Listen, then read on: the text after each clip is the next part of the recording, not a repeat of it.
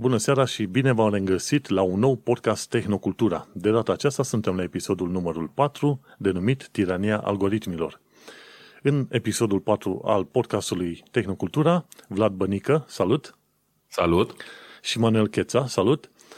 Vorbesc despre algoritmii care ne conduc viața, despre munca de acasă și despre noua mașină electrică Dacia. Dacia a scos în sfârșit o mașină electrică, sau Dacia Renault, dacă vrei să zici. Urmează să scoată. Încă n-a scos, a prezentat-o doar. Dar o să discutăm când ajungem acolo mai multe. Exact.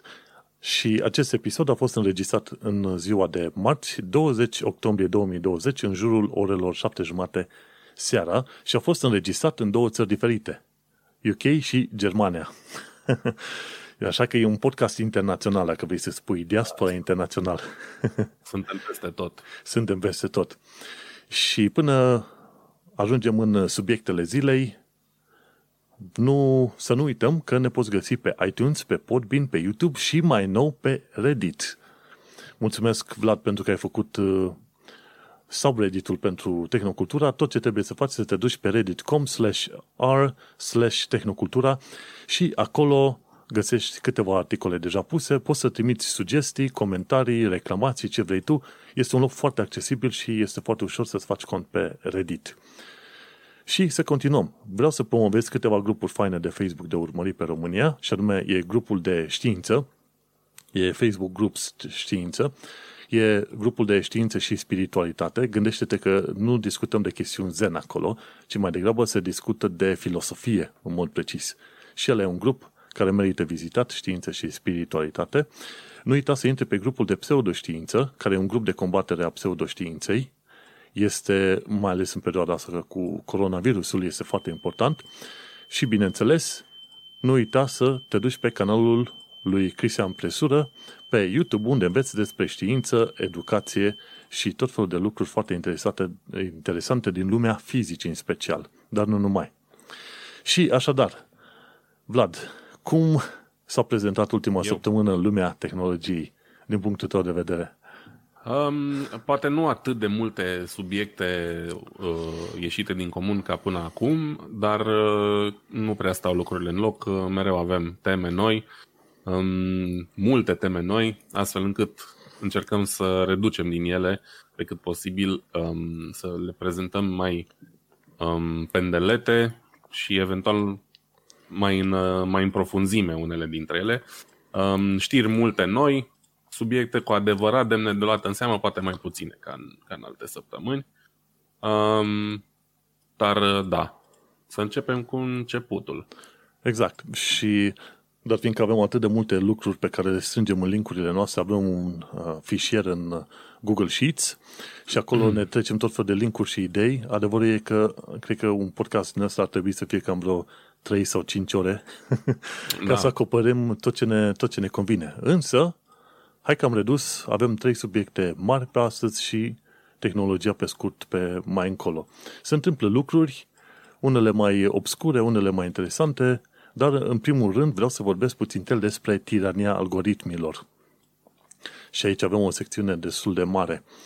Și a ieșit foarte mult în evidență treaba asta cu tirania algoritmilor sau cu algoritmii folosiți în diverse situații, mai ales în UK în ultimele câteva luni de zile, știi? Nu știu dacă auzi că în UK a fost un fiasco foarte mare cu gradarea elevilor, când i s-au dat note automat. Și apoi a mai fost, chiar mai nou, este un alt fiasco acum cu housing, cu casele, cu construcția de locuințe pe anumite zone, știi?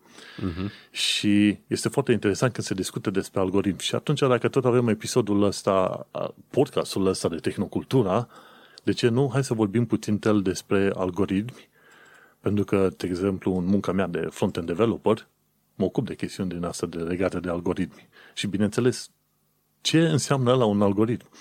Până ajungem acolo, am povestit despre tirania algoritmilor acum câteva episoade în podcastul Un Român în Londra. În decembrie mi se pare că am vorbit de chestia asta și chiar așa se numea și episodul ăla, tirania algoritmilor. Fur de la mine. Nu cred că se poate numi decât autoclonare? Nu. Autocopiere. Este o metacopie a podcastului tău celălalt. în care se potrivește foarte bine și pe tema noastră de la Tehnocultura. Exact.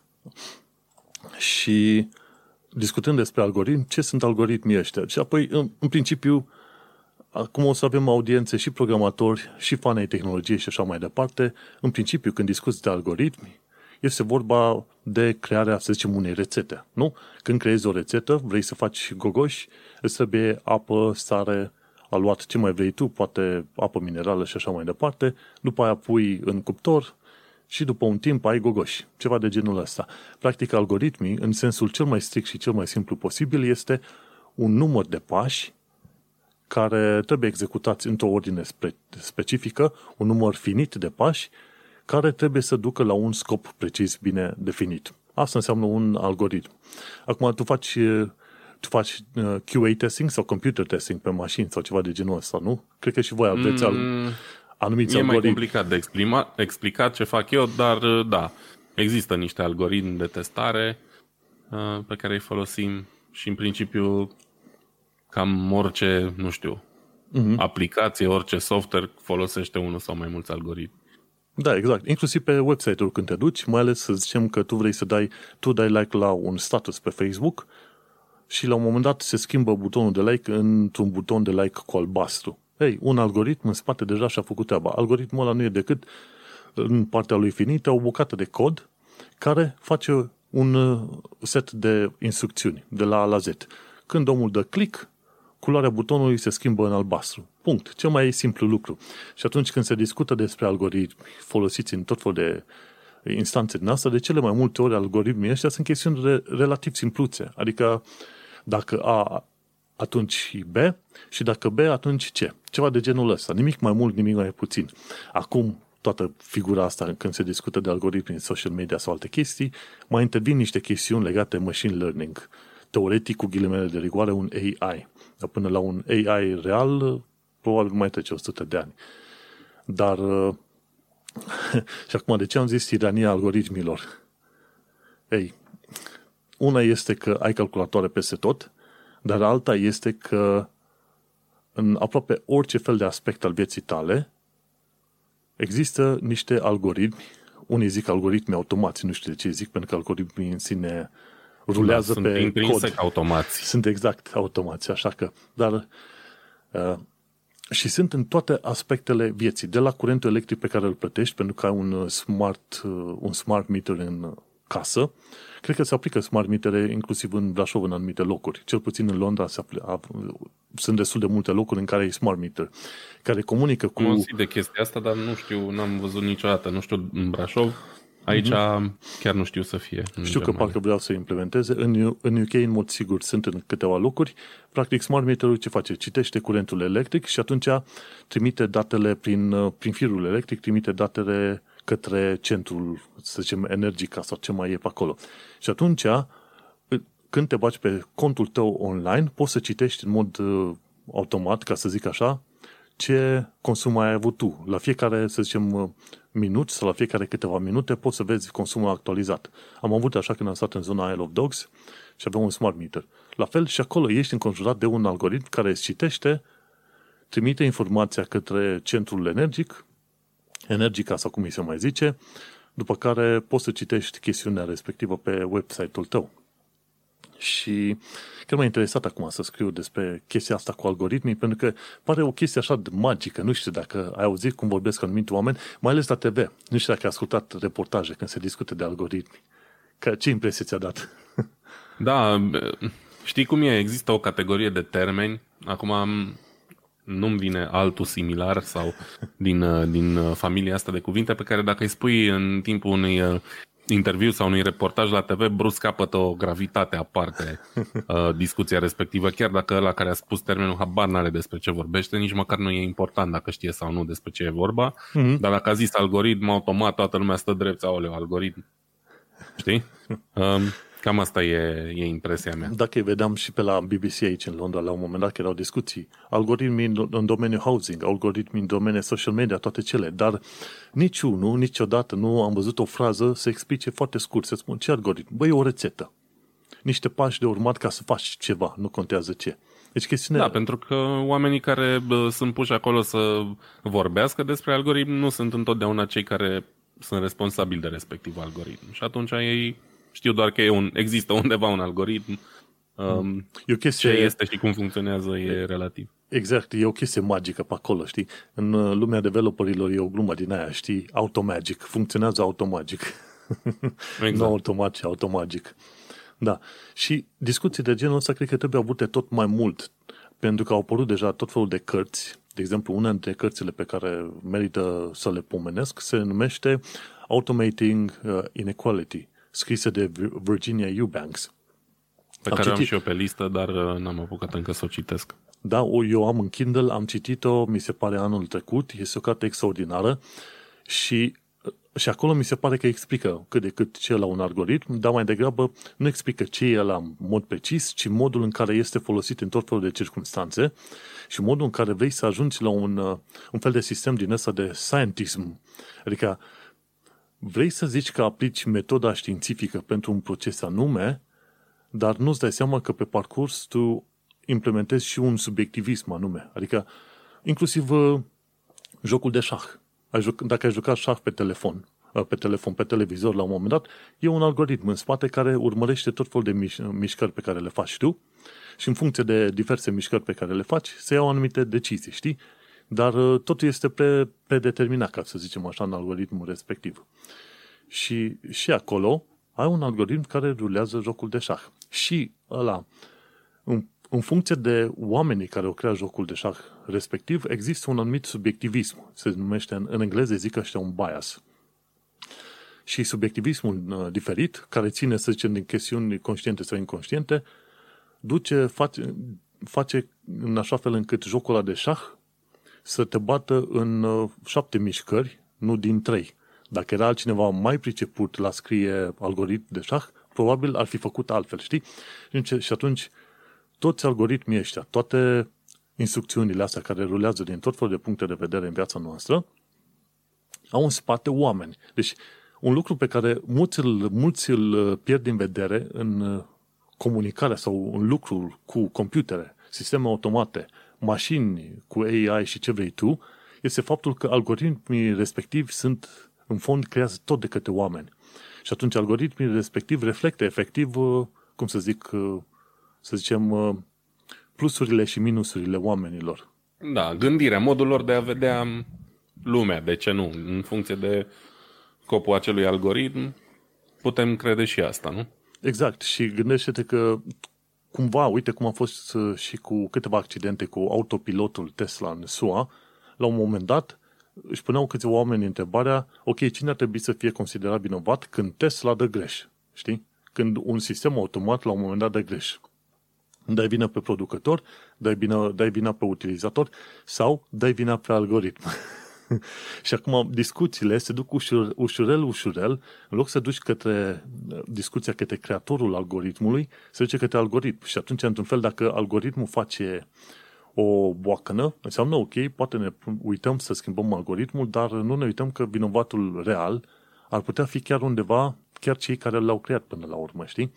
Și sunt discuții lungi, cred că o să fie la un moment dat stabilite niște legi, cel puțin în lumea vestică, legată de folosirea algoritmilor. Inclusiv în Uniunea Europeană, mi se pare că există un proiect de lege prin care să se ceară, de exemplu, ca de fiecare dată când un mecanism automat este folosit pentru a lua o decizie legată de tine, cum e asigurări, împrumuturi, ce vrei tu, e bine, tu trebuie să ai acces și la modul în care s-a ajuns la acea decizie.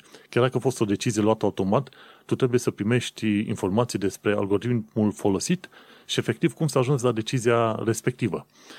Și așa, nu știu când se va aplica legea aia sau dacă se va aplica la un moment dat, știu că era un proiect, dar e foarte interesant pentru că de fiecare dată când ai un sistem automat care decide că tu ești valoros sau ai o valoare anume, e bine, tu trebuie să știi exact în baza cărui sistem, în baza cărei rețete, ca să zic așa, și bineînțeles să vezi cum s-a ajuns la concluzia respectivă. Și gândește-te că toată chestia asta va fi mult mai nebuloasă când vrei să pui machine learning în discuție. Acolo o să fie mult mai complicat. Majoritatea algoritmilor care sunt în uz acum sunt din astea chestiuni relativ simpluțe. Un fel de if else, if else. Știi? Ceva de genul. Dacă A, atunci B. Dacă C, atunci D. Ceva de genul ăla. Știi? Da, și... sunt bazat pe concret. Adică sunt mai aproape de matematici decât de inteligența artificială în continuare. Da, și atunci când e implicat machine learning-ul, acolo se invocă, să zicem, ceva de genul ăsta, unele probabilități, știi? Și practic e o funcție care are, să zicem, 10 parametri, fiecare parametru are o anumită greutate, ca să zice weight. Și în funcție de greutatea parametrilor respectivi, ai schimbat o valoare a unui parametru, la un moment dat rezultatul final ar putea să fie total diferit. Și într-un fel tot ai putea spune că este un algoritm de la simpluț, dar când intervii cu machine learning, situațiile pot fi puțin mai nebuloase. Și nu va fi întotdeauna la fel de ușor să afli cum s-a ajuns la rezultatul respectiv, revenind la propunerea de lege a Uniunii Europene, nu va fi la fel de ușor de a afla, să afli pașii care au dus la decizia respectivă, știi? Și poate nu va fi nici la fel de ușor să repare o greșeală făcută de un algoritm din ăsta. Da. Că tot vorbeai mai devreme de treaba cu notele acordate prost. Poate un algoritm relativ simplu poate fi corectat ușor cu câteva linii de cod, pe când ceva cu machine learning trebuie analizat mult mai profund, să înțelegi de ce s-a ajuns la rezultatul ăla, ce n-a mers în procesul de learning și așa mai departe. Exact, pentru că, cum zici tu, procesul de learning, acolo când se vorbește de AI și machine learning, este de fapt de antrenarea modelelor, training of models, pentru că nu ai un AI generalizat, ci sunt specializate pe recunoaștere de poze, pe recunoaștere de banane și fructe sau alte chestii. Și modul în care îți antrenezi tu acele modele, practic duce la un... să zicem, o decizie mai precisă sau mai imprecisă, știi? Și se vede că tot mai mult, de exemplu, din ce am înțeles eu, Google Search folosește machine learning. Deci ei n-au un algoritm simpluț, ci chiar ei folosesc machine learning, în care teoretic, la un moment dat, ziceau că fiecare website în sine este un parametru pentru o funcție uriașă. Practic, teoretic, cum au zis ei, au funcții enorme în care au probabil câteva milioane de parametri, știi? Și de-aia n-ar putea specifica în mod public care este algoritmul. De ce? Pentru că ei folosesc de fapt machine learning pentru toată afacerea asta, știi? Și practic când ai ca parametri cu greutăți diferite tot felul de website-uri, să zicem 5 miliarde de website-uri sau 5 milioane de website-uri, gândește-te că prin machine learning la un moment dat ajungi la diverse rezultate. Și de-aia când vezi la un moment dat că sunt reajustate rezultatele în Google, atunci te gândești că la un moment dat anumite, să zicem, greutăți sau probabilități a unor parametri sunt schimbate. Pac, și la un moment dat vezi că prin intervenție manuală chiar, la un moment dat rezultatele se schimbă într-un mod total ciudat, știi? Și... da. Și ar mai fi o chestie de discutat așa aici la nivel sociopolitic. Google Search e un algoritm relativ inofensiv, adică nu e ceva critic sau ceva care poate hotărî neapărat destinul cuiva.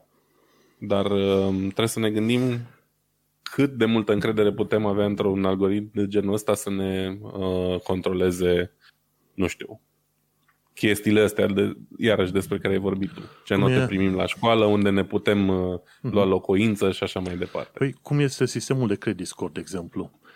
Exact. În Germania, cred că e bine stabilit și în România ai biroul de credit. Trebuie să trimiți un e-mail, mi se pare, la biroul de credit, să primești și înapoi nu știu ce detalii. Dar în vest e mult mai bine stabilită toată treaba asta. Ai aplicații... Da, e mai bine stabilit, dar cel puțin aici în Germania este tot o afacere privată și sistemul ăsta. Da. Da. Poate să vorbesc odată mai pendelete despre el, că e interesant. Ar trebui vorbit și există într-adevăr și la respectivele firme un algoritm pe care tu nu-l controlezi, nu-l vezi, nu știi și nu știi exact ce se întâmplă pe acolo, dar te-ai putea aștepta ca în multe chestiuni din asta să fie folosit de fapt machine learning și nu un algoritm simplu. Absolut.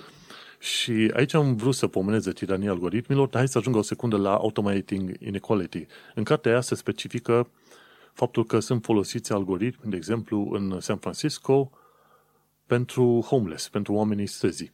Și la un moment dat, Când au creat algoritmul respectiv, au spus, ok, o să dăm zone de locuit numai oamenilor care au următoarele chestiuni îndeplinite, știi?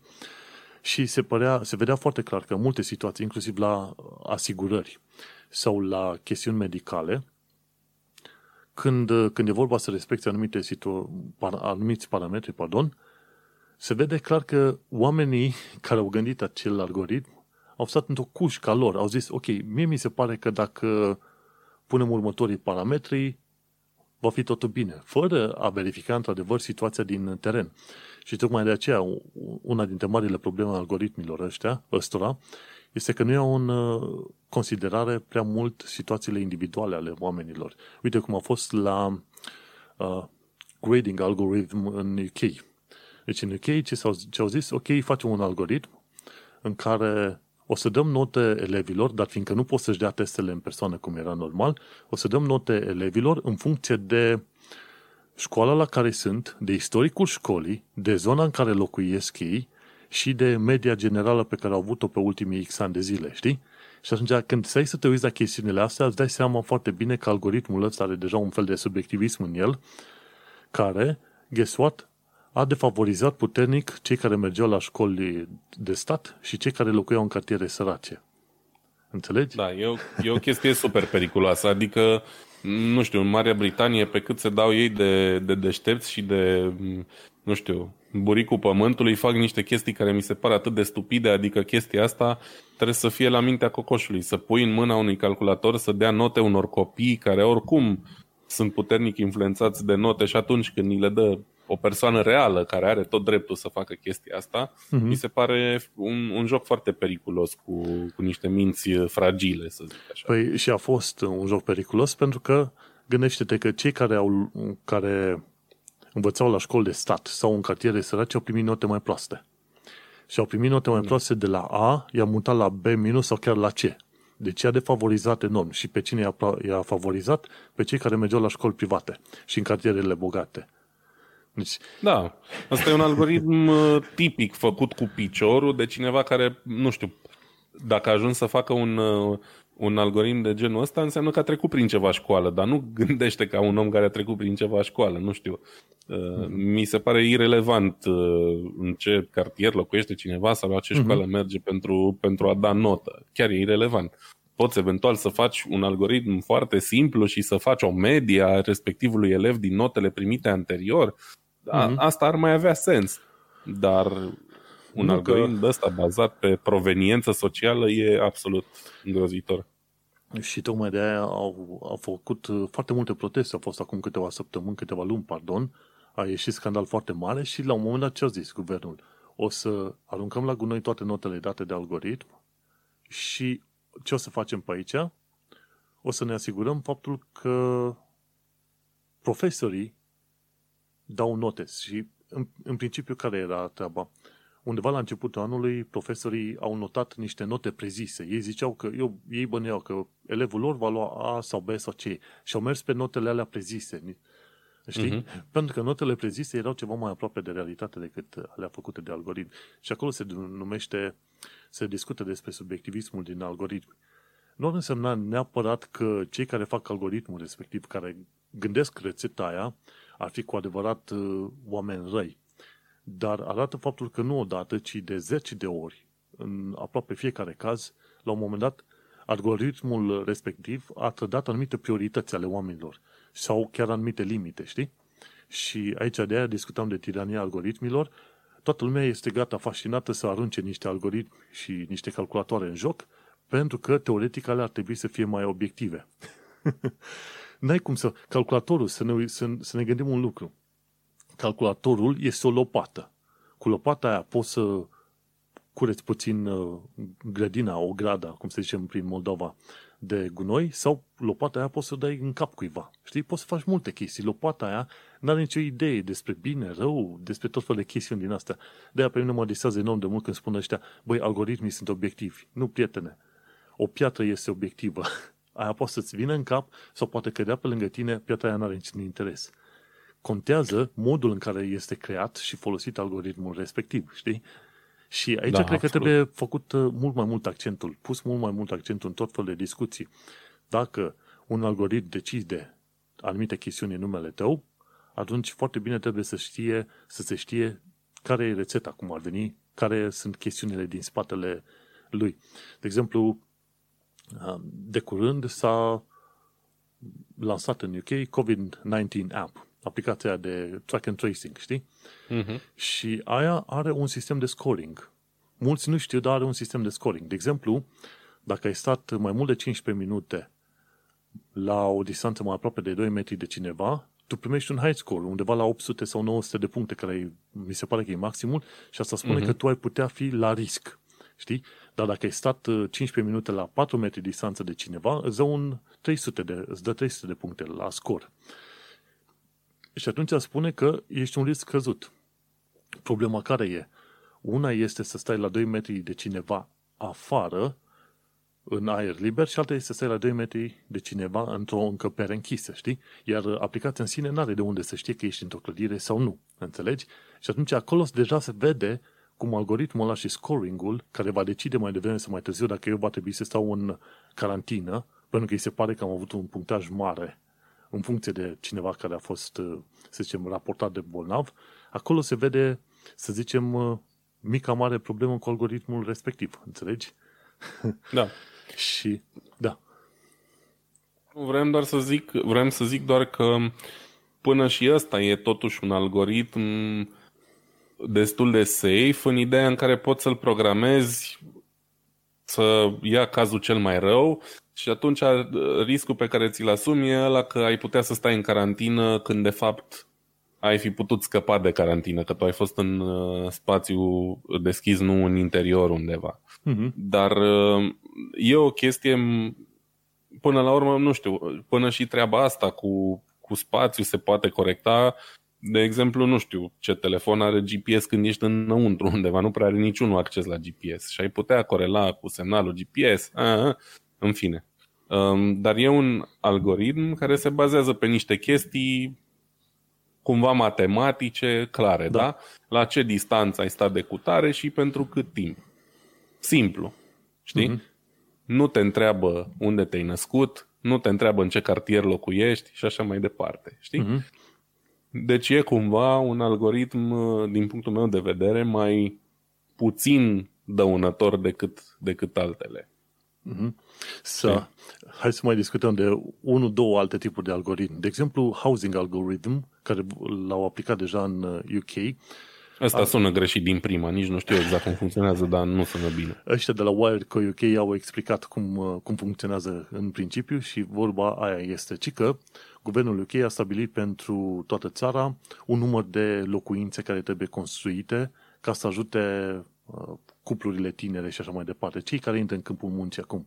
Și au zis, ok, 500.000 de locuințe, dau un număr așa că nu țin minte exact ce au zis, și au zis, ok, 500.000 de locuințe și facem în felul următor, distribuim, să zicem, 300.000 în Londra și restul în toate celelalte orașe.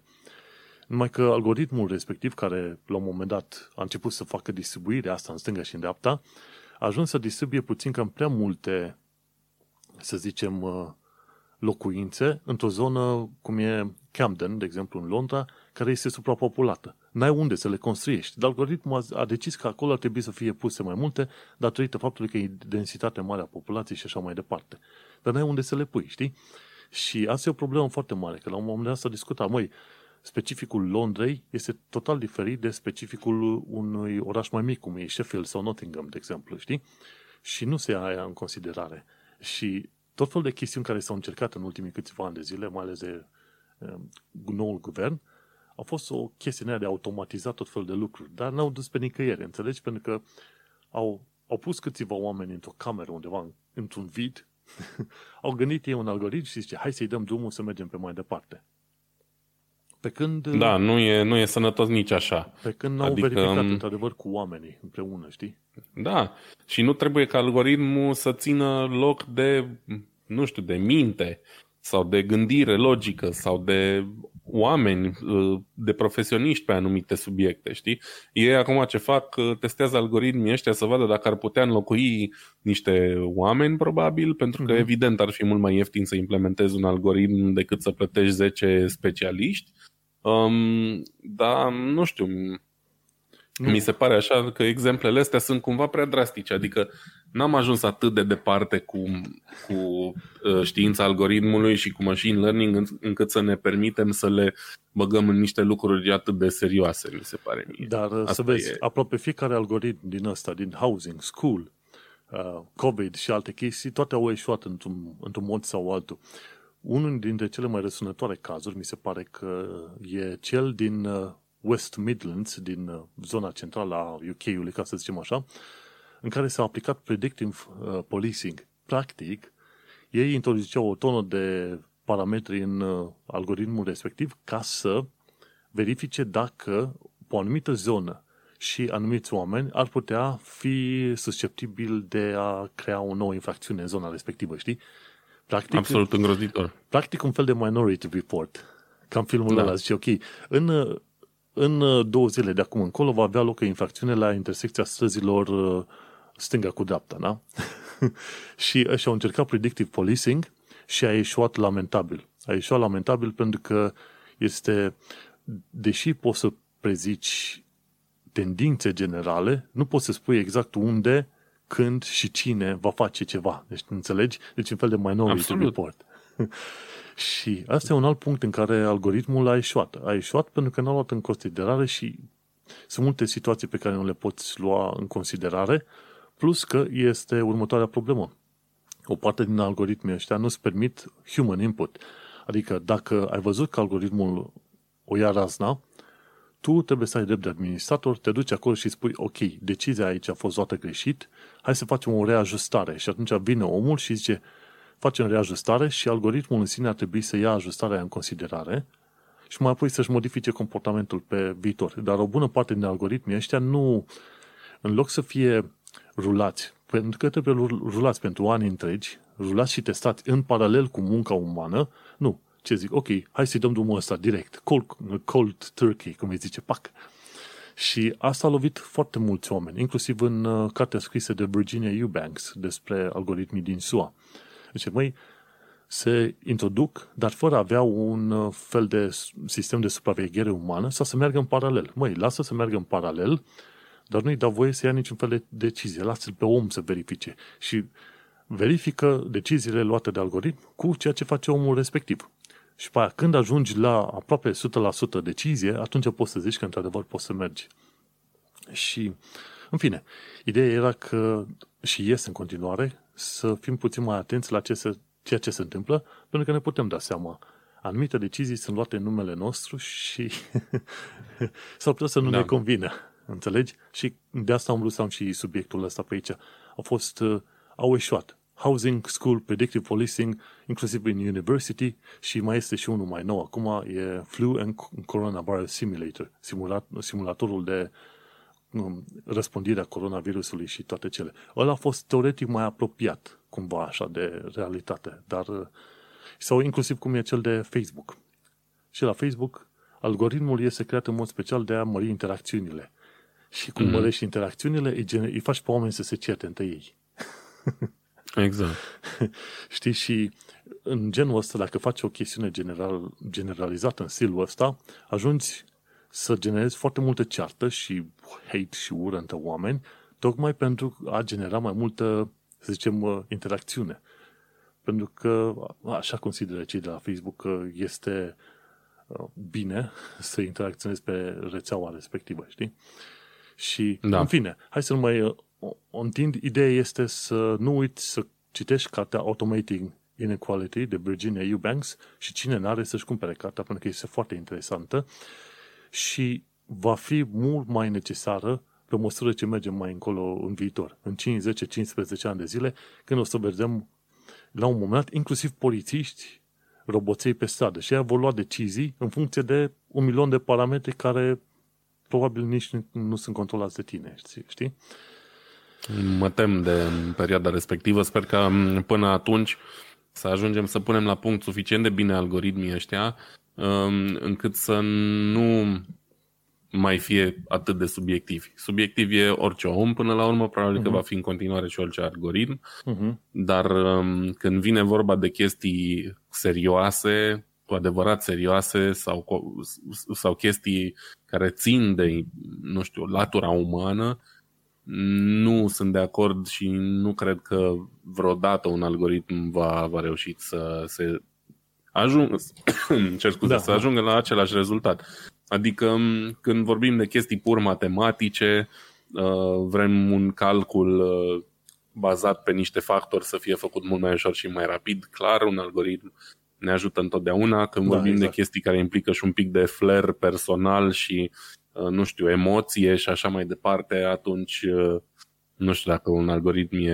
e soluția cea mai bună. De asta cu dat note și cu decis cine unde locuiește și așa, e, nu știu, pe mine mă sperie și mă sperie faptul că, după cum ai zis și tu, au fost puse în aplicare atât de devreme. Adică asta nu e a 3-a sau a 10-a iterație a acestui algoritm, e prima situație în care a fost nevoie, să zicem între ghilimele, să le folosească și le-au pus în aplicare și după aia și-au dat seama, stai că asta nu merge sau nu e o idee bună. Știi? Bine, asta ideea generală este să nu blochezi, să nu-ți fie teamă de algoritmi sau de AI să sau alte chestii. Să nu-ți fie teamă, dar uite că momentan dacă toți algoritmii de genul ăsta pe care îi testăm eșuează, nu prea are cum să nu-ți fie teamă. Da, în momentul de față cum e. Tocmai de aceea oamenii trebuie să discute foarte mult și des despre ideea asta de algoritm și să oblige tot felul de companii, inclusiv statele, să ia în serios sistemul de automatizare a vieții oamenilor din cap până în coadă, știi? Trebuie verificat și răsverificat, pentru că mai devreme sau mai târziu o să vrem să facem treaba asta. Uite-te că, de exemplu, poți să trimiți niște sonde spațiale să-și facă treaba pentru că au un microchip acolo și știu să urmeze niște instrucțiuni. Deci, într-adevăr, nu putem opri progresul. Important este că atunci când progresul vine, noi să fim pe val. Știi? Și de-aia atunci trebuie ca și oamenii simpli să fie deja obișnuiți cu sistemele astea și la nivel de politică să se înțeleagă care este efectul lor. Așa că, oricum, o să mai revenim la ideea de algoritmi care să ne mai strice viața puțin sau altfel. Păi și o anecdotă. Și o anecdotă, ci că la un moment dat se vezi algoritm. E aplicația de settle status pe care trebuie să o folosești ca să rămâi în UK. Și la un moment dat era un om în vârstă de vreo 101 ani. Cred că italian era. În UK. Și când i-au verificat detaliile și le-a introdus vârsta de 101 ani sau ceva, dar fiindcă algoritmul din aplicație considera că oamenii trăiesc numai până la 99 de ani, aplicația aia zice, ne pare rău, tu ai numai un an, va trebui să chem părinții tăi ca să aplice pentru tine. Wow, super! Deci s-a întâmplat asta pe bun, a fost un caz foarte, foarte mare. Cumva au remediat situația respectivă manual, dar acolo se vede, sunt puncte, edge cases, cum se numesc astea, puncte în care toată chestiunea asta poate fi fisurată și se va comporta într-un mod neașteptat din afară, că dinăuntru când studiezi codul îți dai seama cum se va comporta în orice fel de situație, știi? Dar noi nu avem acces la codul ăla, știi? În fine, de-aia vreau să zic, un om de 101 ani, așa? Ăla e un caz în care poți să zici, bă, care ar fi șansele, știi? Acolo puțină înțelegere merită și ei. Că nici eu nu cred că m-aș fi gândit când îl programez, că mai există oameni de 101 ani care au nevoie de settled status. Da, ei, acum hai să lăsăm puțin algoritmii deoparte. Zi-mi și mie, în perioada asta cu COVID-ul ăsta, tu ai lucrat de acasă sau nu? Da, parțial am putut să lucrez și de acasă. Munca mea e de așa natură că trebuie să fiu și acolo prezent ca să testez efectiv piesele la când vin, dar da, am lucrat și de acasă. Eu am lucrat în continuu de acasă. Din data de 10 martie am lucrat de acasă. Și este posibil că o să ajungem înapoi la birou, probabil prin martie sau poate prin vară. Deci, în timpul ăsta trebuie să mă obișnuiesc cu ideea de a lucra de acasă, deși nu eram foarte mare fan, dar uite că, într-un mod ciudat, firma noastră, cel puțin pe partea de departament tehnic, a fost în stare să ducă toate planurile la capăt. Adică dacă aveam stabilit să construim niște aplicații, să facem curățarea codului, să facem actualizare și să facem puține curățenie, să zicem, în documentație și chestiuni de administrare, le-am făcut pe toate, ca și cum am fi fost la muncă. cu o mică întârziere aici colo, dar într-un mod interesant, nimeni din firmă nu se aștepta să meargă treburile așa de bine pe cum au mers. Probabil noi am fi unul dintre cazurile surpriză, dar uite-te că și Google și Facebook la un moment dat au decis ca angajații lor să vină la muncă abia la anul, prin vară, sau poate chiar mai târziu, știi? Și cel puțin în lumea de software sau în tech, în principiu îți permiți să lucrezi de acasă, știi? Și atunci, ca să zic așa, eu am...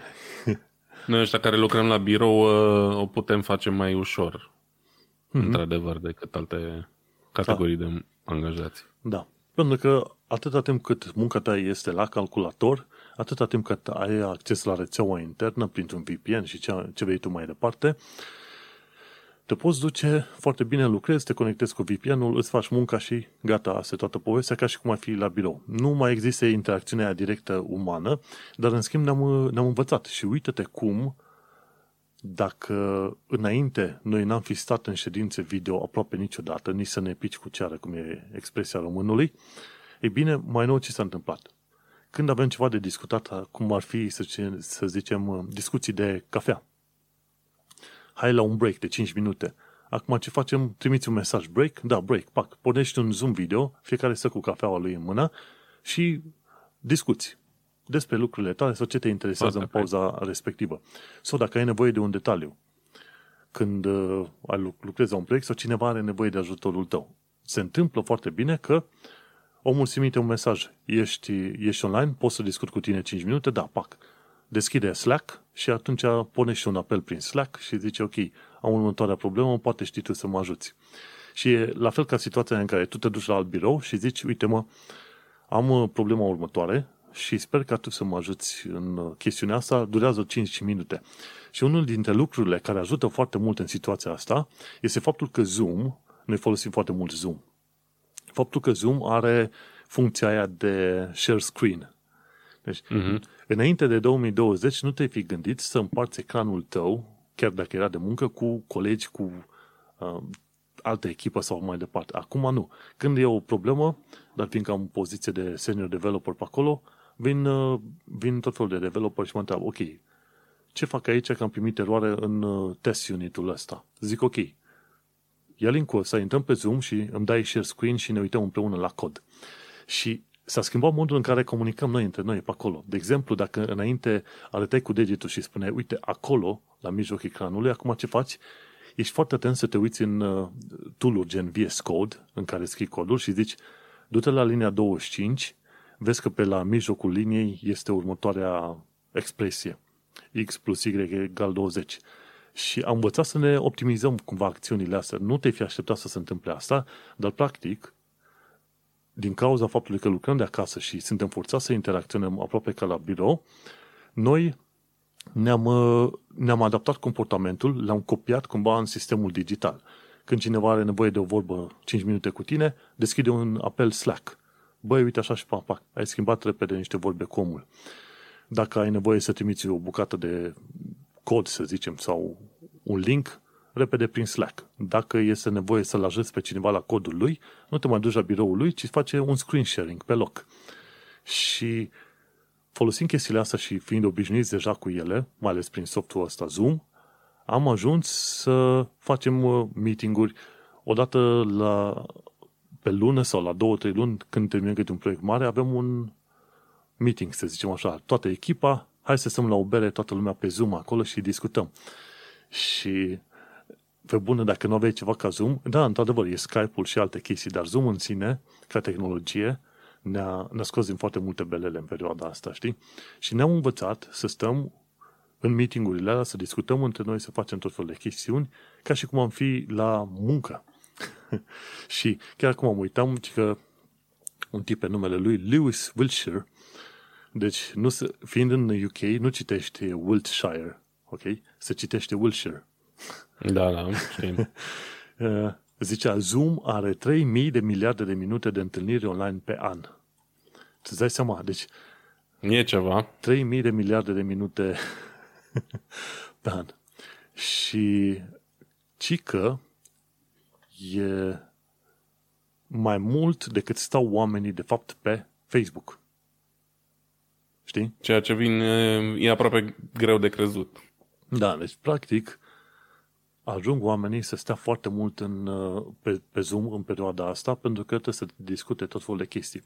Păi mai sunt situațiile alea în care faci pair programming. În pair programming tu te pui cu un coleg de-al tău, unul codează, celălalt ascultă și se uită și face, întreabă câteva, sau poate chiar intervine el și scrie cod. Mai ales în software gen VS Code, poți să faci un live share și colaborare și atunci tu ai acces la codul persoanei respective și faci un, să zicem, screen sharing și atunci omul îți spune, ok, scriu codul ăsta, scriu codul ăsta la altul și pe aia tu ai acces la codul lui, din calculatorul tău tu poți să-i modifici codul lui și acolo îi spui, ok, ai greșit if-else-ul aici sau expresia respectivă.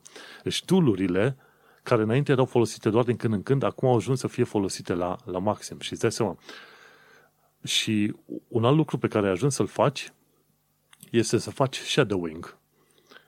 Și, practic, te uiți la cineva cum lucrează, îți zice, bă, uite, lucrez la următorul proiect, n-am timp să-ți explic ție cum se fac toate chestiile în proiecte, dar îți iei link-ul ăsta de Zoom și în timp ce lucrezi, tu te uiți la ce fac eu. Și mă mai întreb din când în când, ok, ce e aia sau ce e aia altă, știi? Deci e ceva în genul pair programming, numai că nu lucrează amândoi la cod, ci unul se uită și celălalt scrie. Și tehnologia asta te ajută foarte bine. Dai un screen sharing și mai departe. Mai mult, în timp ce faci shadowing-ul ăsta, poți să dai record, poți să înregistrezi sesiunea respectivă și trimiți pe mai departe. Și modul în care ne-a ajutat și pe noi Zoom-ul în perioada asta este și faptul că facem dev workshops. În fiecare vineri, o oră jumătate, avem workshop-uri cu mai mulți developeri pe acolo și vine fiecare cu o idee. Ok, vreau să învățăm chestiuni avansate de GitHub acum, de Git, pardon. Sau vreau să fac niște chestiuni mai ciudățele legate de progressive web apps și alte prostii din asta, din development. Și atunci zice, ok, eu am o mică idee, eu fac prezentarea, lucrăm împreună la coduri, prin sistem, de exemplu, e ceva numit Replit, sau mai sunt alte chestii care îmi scap acum din cap. E Glitch, da, e Replit și Glitch. Astea sunt sisteme în care 5-10 oameni se pot duce și toți pot lucra pe același cod pe loc, știi? Și atunci se spune, ok, persoana A scrie repede o secțiune de cod, persoana B scrie următoarea secțiune și așa faci un workshop interactiv cu toată lumea pe acolo. Și tehnologia îți permite să lucrezi de acasă și să faci de acasă chestiuni pe care le face de la muncă. De exemplu, în mod normal, noi făceam dev workshops în fiecare vineri și aveam un whiteboard cu carioci și mergeam. Eu scriam o bucată de cod, un alt coleg scria o bucată de cod, le comparam și făceam modificări. Luăm buretele, ștergem. Acum facem exact același lucru, dar în sisteme gen Replit sau Glitch. Exact același lucru, în timp ce toată chestiunea asta este înregistrată în Zoom, de exemplu, știi? Uh-huh. Și ce-am mai aflat acum de curând, uite, Zoom are chiar pe site-ul celor de la TechCrunch, ci că Zoom creează o piață de aplicații în propriul ecosistem. Dar, nu știu dacă ai văzut, dar aproape fiecare chestiune care a fost inventată vreodată, când ajunge să fie foarte cunoscută sau are ceva putere în lumea asta, la un moment dat se transformă într-un fel de ecosistem, știi? Zic, ok, hai să mai facem ceva peste ceea ce facem, știi? Și Zoom, ci că creează o aplicație, o piață de aplicații, efectiv, în propriul ecosistem, cu integrări în Slack și alte sisteme de genul ăsta. Și e o idee interesantă, ca să zic așa, dar adevărul este că pentru noi Zoom a făcut ce era de făcut, sincer. Nu știu, la voi, dacă voi trebuie să lucrați acasă, trebuie să aveți întâlniri din asta prin Zoom sau prin software similar? Da, noi nu lucrăm atât de mult împreună.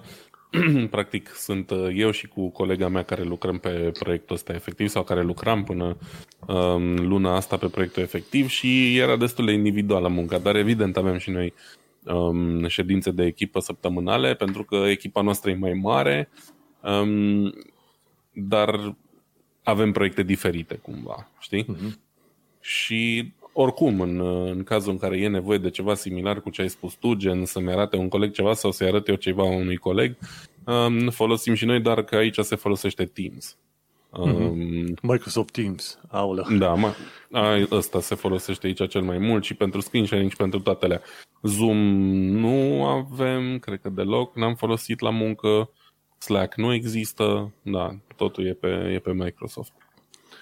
Da, la noi avem tool-uri din diverse moduri. Folosim și Google, folosim și Slack, folosim și Zoom, suntem împărțiți puțin tel așa. Uh-huh. Avem și de la Microsoft, dar sincer, am folosit Microsoft Docs online, Word-ul online și Excel online. Sincer, sunt neimpresionat de modul în care funcționează alea ca tool-uri de colaborare. Gândește-te, dacă ai vreo 5-6 oameni care vor să lucreze pe acel fișier, pe același fișier Excel online, la un moment dat o să dea kicks. Unul vrea să pună o imagine, celălalt text, celălalt text. La un moment dat va trebui să dai refresh la pagină pentru că nu mai înțelegi ce se întâmplă pe acolo. Și se întâmplă pentru că în business-ul în care suntem noi, sunt multe situații în care ai nevoie de mai mulți oameni să lucreze pe același fișier în același timp. Și de cele mai multe ori preferăm să trecem cumva pe Google Docs ca să reușim să facem ceva. În Google Docs zici că e făcut, e născut cumva pe internet, știi? Și da, clar. Abordarea e diferită.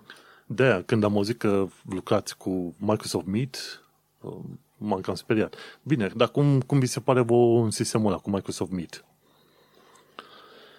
Teams, pardon. Eu am avut experiență ok cu Teams. E destul de nou implementat.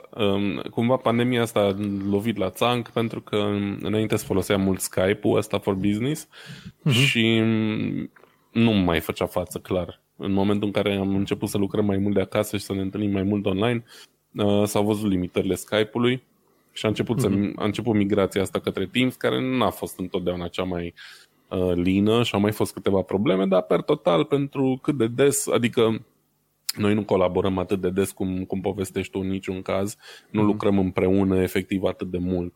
Eu îmi fac treaba în mare parte individual, pe urmă la sfârșit mai verific chestii cu alți oameni și așa mai departe și atunci nu mă afectează foarte tare. Adică pentru ce am avut eu nevoie a fost ok, ne-a servit bine, să zic așa.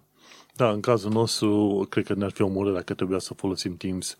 Gândește-te că noi mai avem o situație în care, ca mod de lucru, să zicem, unul dintre colegi zice, ok, o să lucrez la proiectul, la un proiect oarecare.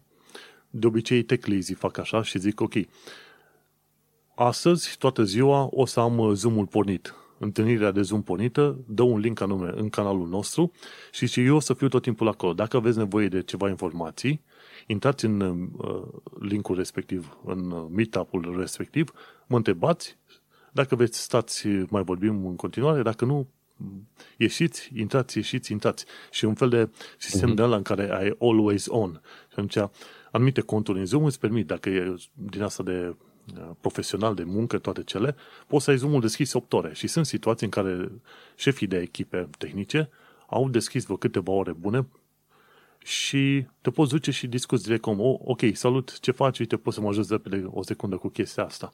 Și un sistem nou pe care înainte nu l-ai fi întâlnit. Cum adică să fii online? Bineînțeles că nu e cu video, dar cum ar fi să fii întotdeauna online, cel puțin cu audio, și să permiți oamenilor să vină și să iasă din meetup-ul ăla la orice oră, oricum vor ei, știi? Și este o chestiune nouă pe care n-ai fi întâlnit-o, să zicem, anul trecut. Da.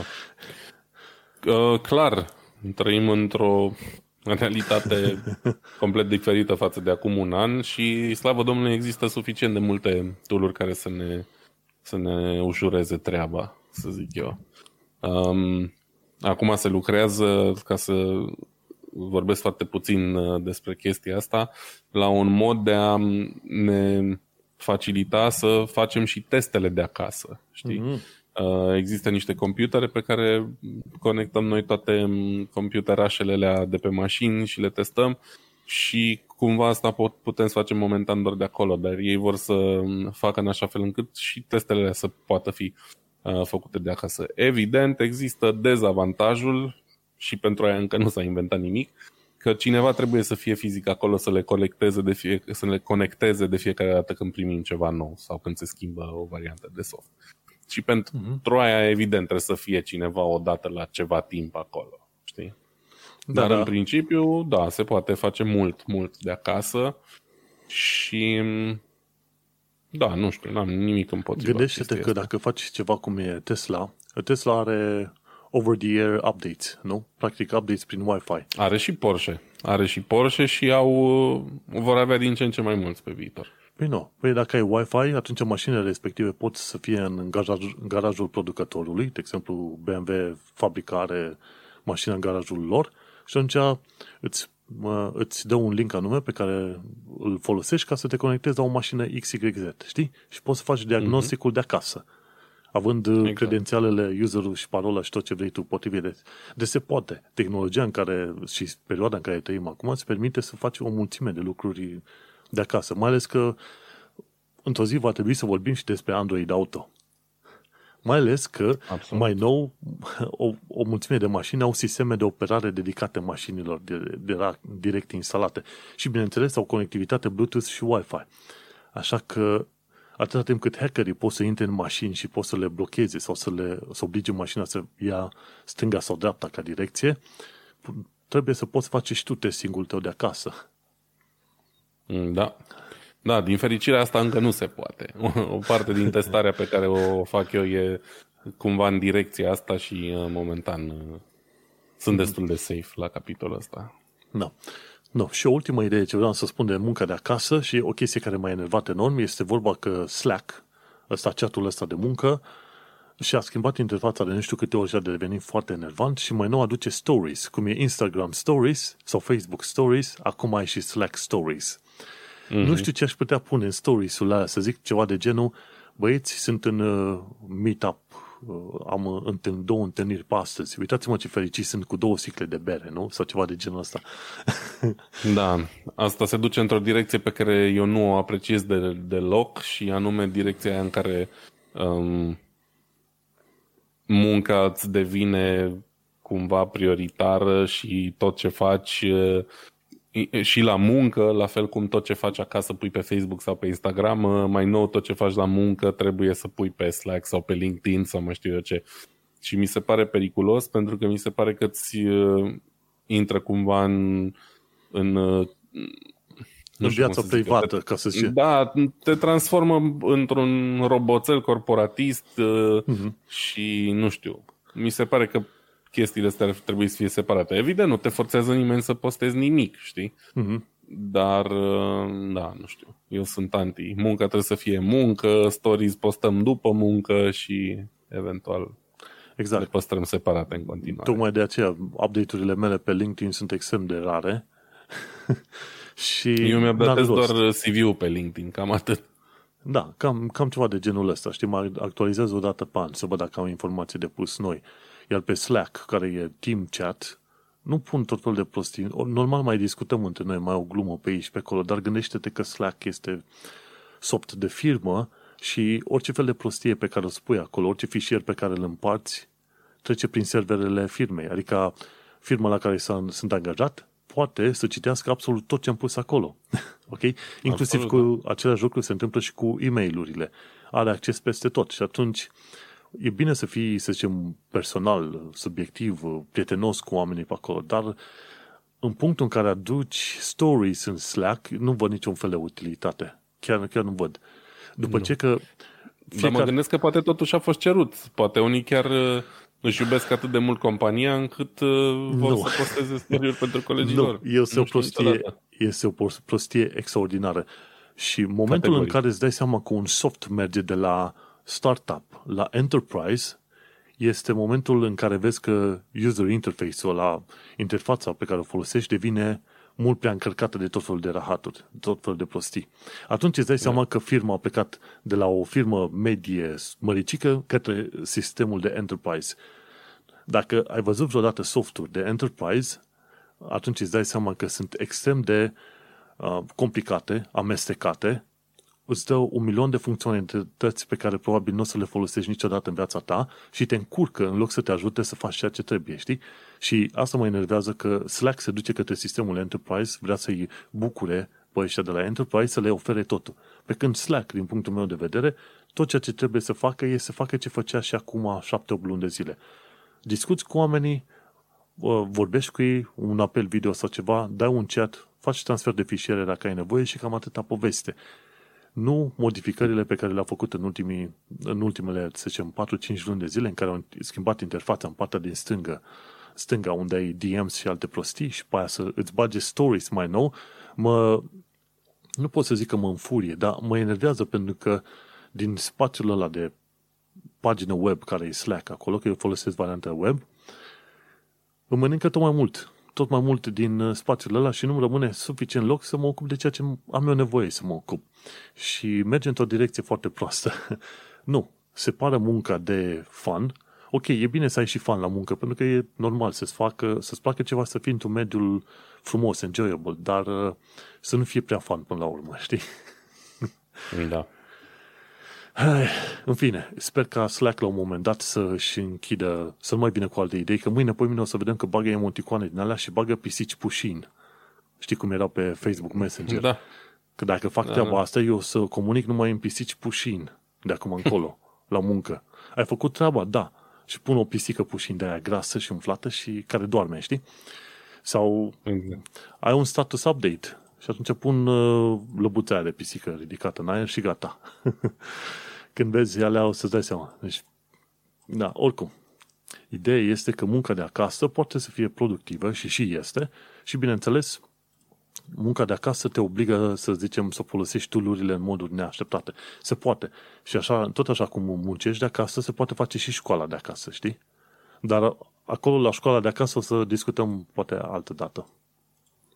Da, e un subiect foarte important în perioada asta și chiar ar fi o idee bună să-l abordăm într-un alt episod, așa ca subiect principal. Da, să nu uit să-mi aduce aminte. Știu pe cineva care a plecat în New York și a scris vreo câteva articole foarte pe larg legate de modul în care se învață de acasă în New York și selecții de învățat de pe acolo, știi? Mhm. Bun, hai să mergem la subiectul dorit de tine. Da. La mașina noastră electrică. Să vorbim un pic astăzi despre cea mai nouă mașină electrică de pe piață, putem spune. Pentru că încă n-a ieșit, dar a fost anunțată. Și este vorba despre modelul Spring de la Dacia. Prima mașină electrică a celor de la Dacia și cea care se vrea a fi cel mai ieftin model electric de pe piață. Evident, nu e prima mașină electrică din grup. Grupul Renault-Nissan are deja Leaf, are Renault Zoe, care are un succes foarte mare în perioada asta prin Europa. Dar cu Spring se dorește a se ataca un segment de piață total diferit, ăla de sub 20.000 de euro. Și de unde știu asta? E bine, din Digi24 am aflat chiar ieri că s-a postat prețul de pornire al mașinii pe un site, pe site-ul Dacia.hu, pe site-ul celor din Ungaria, da. Unde se specifică un preț de, în forinți, 6.490.000 de forinți, care vine aproximativ 17.750 de euro. Pentru primele 100 de modele comandate în campania de precomandă. Se pare că acolo există un model din ăsta cu precomandă. În fine, nu intrăm în detalii. Chestia e că în România, de exemplu, la un preț similar, dacă am fi să luăm în considerare bonusul oferit de statul român pentru mașini electrice, ai putea să-ți cumperi o Dacia Spring cu numai 8.500 de euro. Ceea ce nu e rău deloc. Asta e un lucru bun, pentru că dacă ai o mașină mai mică de 10.000 de euro efectiv, o să fie mult mai ușor pentru români să treacă la mașinile electrice. Gândește-te că, de exemplu, în Brașov sunt foarte multe mașini astea vechi cumpărate la mâna a doua din Germania și din UK, care ar trebui să fie aruncate la gunoi. 90% din mașini ar trebui curățate din Brașov. Și înlocuite cu ceva gen Dacia Spring electric. Da, pe de altă parte, nu o să-i convingi niciodată pe oamenii aia să renunțe la mașinile lor și inclusiv pe mine n-ai putea să mă convingi decât poate ca a treia mașină să-mi iau o Dacia Spring, dintr-un simplu motiv. Nu se mulează cu cerințele mele pentru un astfel de automobil, specificațiile lui. Deci să nu pornim cu stângul, mașina arată bine, văd ceva linii furate de pe la Citroen pe acolo, dar în principiu arată fain. Doar că performanțele ei nu sunt cele mai grozave, pentru că motorul va avea doar 44 de cai, care e cam cel mai mic motor electric oferit pe vreo mașină până acum. Partea bună e că mașina va cântări sub o tonă, undeva pe la 950 de kg să aibă, ceea ce înseamnă că o să aibă niște performanțe nu grozave, dar să zicem decente.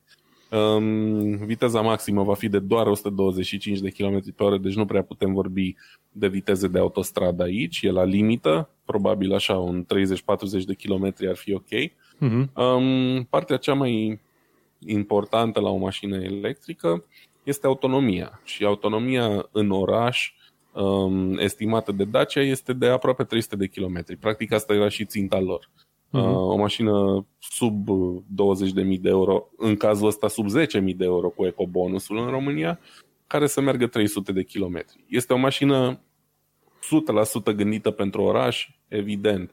Orice mașină de oraș poți să iei pe distanțe scurte și în afara orașului. Dar cu 44 de cai, viteză maximă de 125 de km pe oră, nu prea putem vorbi de drumuri lungi.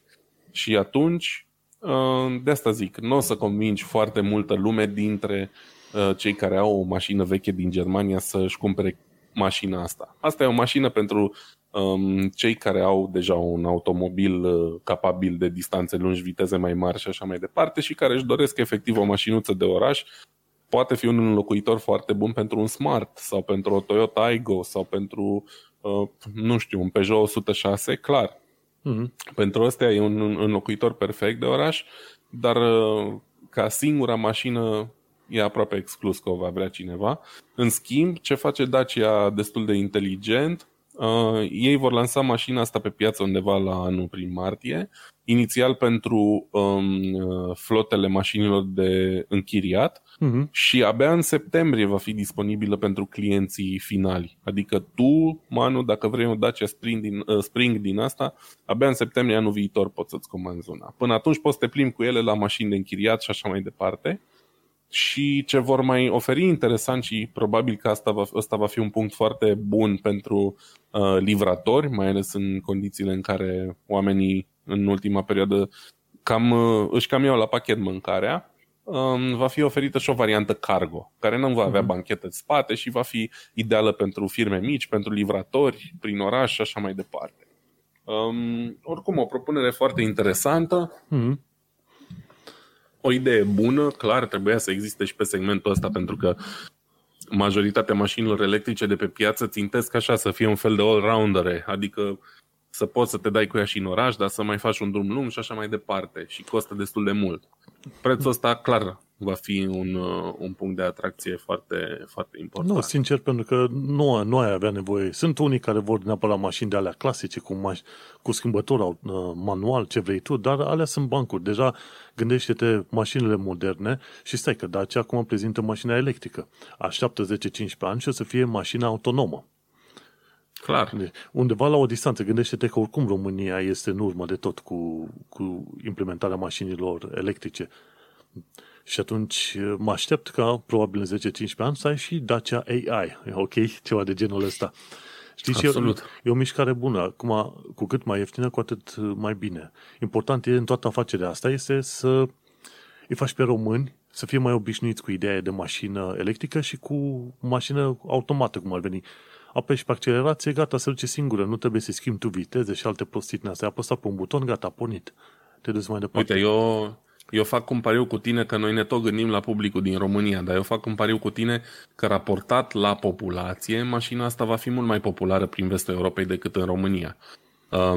Pentru că aici deja există o cultură a mașinilor electrice, există o infrastructură mult mai bine pusă la punct și există și chestia aia că pe aici multă lume are o mașină de drum mai lung și o mașină de oraș, pe când în România nu-și permite foarte multă lume și crede-mă pe cuvânt că nici eu și nu știu pe nimeni care să-și dorească o Dacia Spring ca singură mașină. Poate un puș de 18 ani pe care îl interesează doar să meargă la liceu și la cumpărături și la mall cu mașina asta și o cumpără părinții, da, vezi? Și ăsta e un considerent, știi? Nu și-a cumpărat-o el. În fine, nu vreau să discreditez mașina. Mașina e foarte ok pentru scopul pentru care a fost făcută, dar poate că, nu știu... De fapt, dacă stai să te gândești cât mai văd pe stradă și am văzut și prin România mașini din alea de cu înmatriculări din alea dubioase care nu pot fi înscrise la RAR și au niște numere de-astea de oraș de n-ai voie nici măcar să ieși cu ele din localitatea în care sunt înscrise. Asta clar ar fi o alternativă mai bună. Eu cred că va fi un concurent destul de bun pentru smart electric, că au și o mașină electrică. Mm-hmm. No, important e ca la un moment dat românii să se obișnuiască tot mai mult cu ideea de mașină electrică, știi? Dacă nu sunt interesați din punct de vedere ecologic pe chestia asta, măcar să fie interesați de faptul că o mașină din asta poate să facă tot ce vrei să facă și te duci, să zicem, timp de câteva zile mergi cu Dacia asta de colo-colo să-ți faci toate treburile, nu? Nu, e foarte ok, numai că asta lipsește unul la mână o infrastructură, deși au început să apară tot mai multe stații de încărcare și în România. În Brașov sunt câteva, nu foarte multe, dar sunt în creștere ca număr. Asta e una. Și doi la mână e vorba de cost. Asta într-adevăr va fi accesibilă. Să vedem și câtă lume va fi curioasă să-și ia așa ceva. Pe mine mă sperie puterea aia de 44 de cai și știind eu românul care vrea și cai și consum mic și să meargă tare și așa mai departe. Mulți vor fi speriați de chestia asta. În fine, ca un comentariu mai răutăcios, oricum știu că pe Brașov 120 de km ar fi prea mult, oricum. Pentru că în Brașov nu se respectă trecerile de pietoni și cei mai mulți pietoni care au murit pe trecerile de pietoni în Brașov. Așa că dacă ar putea inventa o Dacia care să meargă cu maxim 60 la oră, ar fi numai bine. Clar. N-am nicio problemă cu asta. Mă refer doar așa, ca mentalitatea a clientului din România. Și apropo de mentalitate, uite-te că în San Francisco, în SUA, în momentul în care noi abia începem să avem la anul mașini electrice, în San Francisco deja se fac teste cu mașini autonome. Fără șoferi înăuntru. Știi că de obicei erau aia de la Google, era Uber-ul care testa mașini autonome, dar aveau întotdeauna un șofer înăuntru. De data asta, Cruise AV are mașini care merg automat, doar în anumite cartiere din San Francisco. Singure, fără oameni acolo, li se permite să meargă pe anumite trasee, un sistem de transport, ceva de genul ăsta, știi? Și deja au primit permisie de la autoritățile din San Francisco să testeze câteva mașini din astea care se meargă singure prin trafic. Ce zici de asta? Da, uite, a mai fost un experiment de genul ăsta, am impresia cu câțiva ani, nu mai știu exact în ce oraș, care s-a soldat și cu un accident mortal. Cred că în Las Vegas era nu mai știu de la cine era mașina respectivă, de la Google parcă. Da, iarăși sunt niște teste, momentan suntem departe ca lucrurile astea să devină realitate din punctul meu de vedere, dar evident, fără a testa chestiile astea în trafic, nu o să ajungi niciodată la un model care chiar să poată face chestia asta realmente și fără accidente. Accidente se vor mai întâmpla, sunt niște riscuri asumate, din păcate doar așa putem progresa. Nu cred că există vreun domeniu în care omenirea să fi progresat fără sacrificiu. Mai nasol e când sacrificiul ăla e o persoană care nici măcar nu avea legătură cu respectivul test. Da. Asta e să spun o mică paranteză legată de sacrificiu. Gândește-te că societatea pe ansamblu are anumite calcule făcute, să zicem în mod implicit, dacă nu explicit, și în calculele făcute spun în felul următor. Să zicem, luăm SUA, ca exemplu. În SUA, undeva între 20.000 și 40.000 de oameni mor în accidente de mașini. Societatea americană consideră că este ok să moară 20-40.000 de oameni pentru ca întreaga societate să se poată folosi de mașini. Ok? Nimeni nu spune pe direct. Toată lumea spune că fiecare viață valorează. Dar adevărul este că matematica făcută la nivel de sistem și de societate spune clar. Societatea nu vrea să renunțe la mașini ca să salveze cei 40.000 de oameni care mor anual. La fel și în România, și în Germania și în multe alte locuri unde au loc accidente mortale. Există un preț pe care societatea este dispusă să-l plătească, știi? Și cum ai zis și tu, ok, sunt mașinile astea autonome care ar putea face accidente sau ceva, dar e foarte probabil că societatea este dispusă să plătească prețul unor accidente în așa fel încât la un moment dat să se facă un progres. Da, știu. Nu, eu vorbeam doar pentru că îmi place să abordez și latura asta socială a unor experimente de genul ăsta. e clar că nu trebuie să ne oprim din a testa lucrurile astea pentru că se întâmplă chestiile astea, că până la urmă sunt oameni care omoară alți oameni cu mașina. Deci faptul că o face o mașină electrică și s-a întâmplat o singură dată nu înseamnă gata, trebuie să nu mai facem asta niciodată. Dimpotrivă, trebuie să vedem ce s-a întâmplat, să punem pe hârtie ce a fost bun și ce n-a fost bun în momentul respectiv și să facem în așa fel încât ca pe viitor să se minimizeze riscul unor incidente de genul ăsta. Dar ca idee, chestia asta cu mașini autonome e clar o direcție pe care trebuie să se continue, mai ales, nu știu, pe partea asta de taximetrie, probabil va fi, adică transportul în comun, clar, va fi cel care va beneficia primul de chestia asta. Și se vorbește deja și de a implementa foarte serios treaba asta pe tramvaie, de exemplu, unde există mult mai puține riscuri, că tramvaiul are carea lui de rulare, merge doar pe șine, nu trebuie să ia curbe, că curba o ia când se duc șinele în stânga sau în dreapta, are doar accelerație și frână și atunci cumva implementarea tehnologiilor de genul ăsta ar trebui să fie mai simplă. O să mă interesez dacă sunt în teste ceva sisteme de genul ăsta. Ideea e că pe de o parte se pierd niște joburi, pe de altă parte se câștigă alt fel de joburi. De cele mai multe ori când a fost implicată, să zicem, automatizarea, joburile au fost convertite cumva dintr-un stil în altul. Uite, apropo de chestiunea autonome, de tramvaie autonome din astea, automate, în Londra este ceea ce se numește DLR, Docklands Light Railway. Asta este complet automat din anii 80. Deci, okay, are un mic calculator de bord, dar sunt și tot felul de semnale pe șinele respective, DLR London, dacă cauți.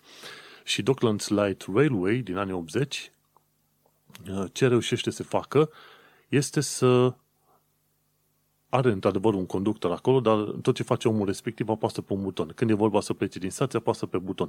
Iar pe parcursul drumului, șinelor, la un moment dat trenul accelerează și după aia decelerează la curbe, dar în mod automat. Conductorul nu face treaba asta. Poate să fie acolo să blocheze activitatea, dar nu face treaba asta. Și trenurile astea au rulat așa din anii 80. Deci automatizare, mai ales în zone restrictive, gen căi ferate de magnitudine micuță, cum sunt astea, sunt deja posibile și sunt deja active. Am avut și eu onoarea, să zic așa, să merg în Paris cu una din...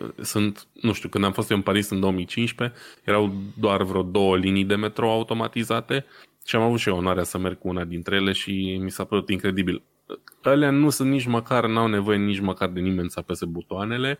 Evident, la metro e mult mai simplu că totul poate fi programat, că tot vorbeam de algoritmi, punct de frânare, până la ce viteză să accelereze, cu ce accelerație să se ducă până la viteza aia și așa mai departe. Ce au făcut ei ca să elimine, să excludă posibilitatea unor accidente, este că au montat și pe peroane niște pereți de sticlă și niște uși. Da? Și garnitura aia de metro se oprește de fiecare dată în dreptul ușilor de pe peron. Ușile de pe peron se deschid deodată cu ușile trenului și uite așa totul se poate face automatizat și fără incidente. Și partea cea mai amuzantă din toată chestia asta este că întrucât totul este programat și standardizat în computerul trenului respectiv, respectiva mașinărie, trenul are posibilitatea să accelereze și să frâneze mai brusc și pe distanțe mai scurte decât ar face un pilot, un vadman care trebuie să estimeze chestia asta. Și erau anunțuri în vagon cu țineți-vă bine, frânarea și accelerarea sunt destul de puternice și adevărul e că dacă nu te țineai de bară te cam trântea pe jos. Deci mult mai rapid accelerează și mult mai rapid frânează decât un metrou clasic cu șofer uman. Ei trăiască automatizarea. Da, cu punctul ăsta am încheiat. Uite, noi am zis mașini electrice, noi ne-am gândit la mașinile astea, gen Dacia, toate cele, dar trenurile astea sunt mașini electrice. Efectiv. Da, și ele sunt niște autoturisme electrice, dar după cum am zis, ele sunt pe șine, sunt izolate de trafic, mai ales metroul merge pe sub pământ în 90% din cazuri, e mult mai simplu să-l faci automatizat. Challenge-ul e la autovehicule care trebuie să navigheze prin trafic, să aibă grijă la pietoni, să aibă grijă la alți șoferi aerien și așa mai departe. Acolo se va vedea într-adevăr toată munca situația asta. Exact, da. Exact. Ei, hai să lăsăm mașinile electrice în urmă și să mai vorbim de câteva știri pe care le-am strâns în ultima săptămână. Au fost foarte multe, dar nu. Hai că am rămas cu vreo câteva dintre ele și putem trece foarte pe scurt la tehnologia pe scurt. Nu uitați să intrați și pe show notes pe tehnocultura.com, unde găsiți link-urile astea despre care am tot vorbit noi pe aici, în așa fel încât să vă faceți și voi o idee mai bună. Uite-vă că primul e de la tine, The Verge. Da. Primul subiect, după cum vorbeam deja de săptămâna trecută, marțea trecută s-a lansat noul iPhone, iPhone 12, un telefon interesant prin prisma procesorului pe care îl oferă, dar ce s-a schimbat foarte mult față de generațiile anterioare e că Apple nu mai oferă în cutie un power brick, da? Chestia pe care o bagi în priză ca să-ți încarci telefonul, și nici căști, ci oferă un singur cablu care este de la conector tip Lightning, conectorul standard de pe ultimele, nu știu cât, 5-6 generații de iPhone, la USB-C. Evident, ce puteau să zic altceva decât că, vezi, Doamne, ne gândim la mediu și salvăm planeta că nu mai punem încărcător în cutie. Cutiile vor fi mai mici, vor încăpea mai multe, vom economisi combustibil cărând mai multe telefoane cu același număr de camioane și așa mai departe. Cred cu mâna pe inimă. Da, absolut. Nimeni nu și-a pus problema că unul la mână cablu oferit în cutie are un conector USB-C și singura generație de produse Apple care a fost vândută cu încărcător USB-C este fix aia anterioară și sunt slabe șanse ca cineva sau ca foarte mult să upgradeze deja după un an. Cel mai probabil înseamnă că majoritatea vor avea nevoie să-și cumpere un power brick separat, indiferent dacă e de la Apple sau nu. Deci, într-un fel sau altul, mulți oameni vor avea nevoie de o chestie de genul ăsta oricum.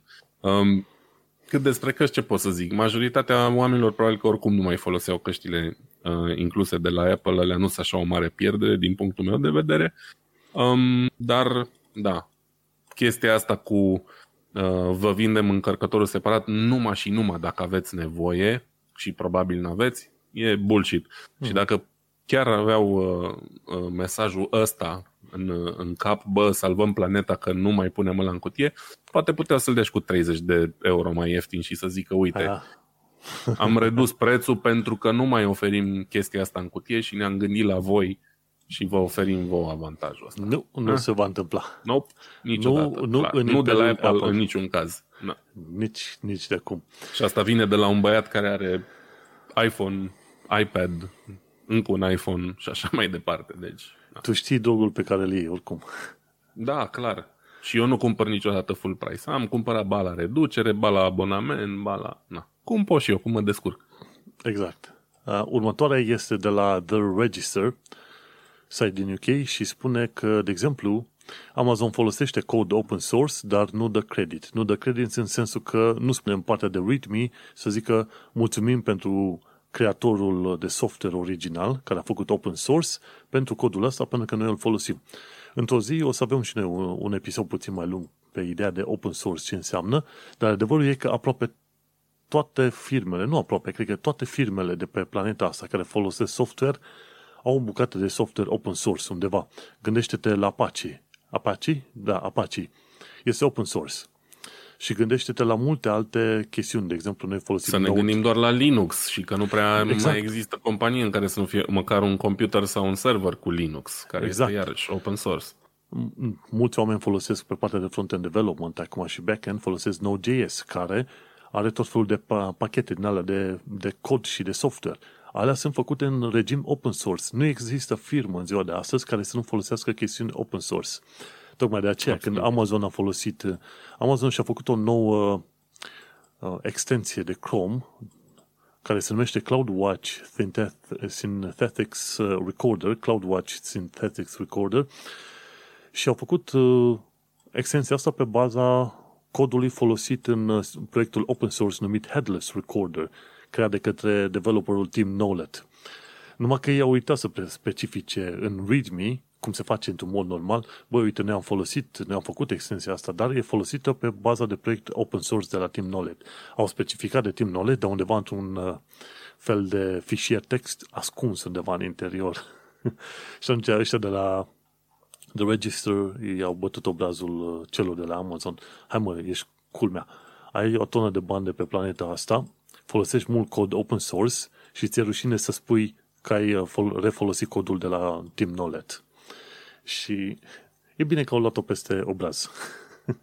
Da, din păcate, când ajungi atât de mare ca Amazon, nu prea mai ai rușine de nimic. Asta e problema. Tocmai de aceea, uite cum am aflat și de la niște știri astăzi, Google este deja luat în vizor pe chestii de antitrust și probabil vor porni și Amazon și alții. Deci asta știre nouă. Mergem mai departe, ci că de la Universe Today am aflat că Starman, care este costumul de spațial al lui Elon Musk și care a fost lansat în spațiu în 2018, odată cu mașina Tesla Roadster, a trecut pe lângă Marte la o distanță de 7,4 milioane de kilometri. Și din articolul respectiv, cred că a trecut acum, de curând, acum vreo câteva zile sau săptămâni, nu mai știu exact când, mă știi că Elon Musk în 2018 a lansat în spațiu mașina Tesla Roadster cu un manechit Starman. M-am uitat live, a fost lansarea Falcon Heavy, care constă din 3 boostere lipite unul de altul, a fost absolut impresionant și a reușit să aterizeze 2 dintre ele simultan. Pentru cine n-a văzut, să caute pe YouTube lansarea Falcon Heavy, e foarte mișto evenimentul. Și e foarte impresionant cum aterizează. Este prima mașină. Aia trebuie neapărat un episod pe chestia. Dar e foarte interesant să vezi că, de fapt, o mașină face înconjurul sistemului solar în momentul de față. Cică, din ce am citit în articolul respectiv, dar fiindcă au ratat cumva traiectoria planificată, la un moment dat, Starman va face câteva înconjururi ale sistemului solar, multe, și probabil într-unul până la 2 milioane de ani o să cadă în soare.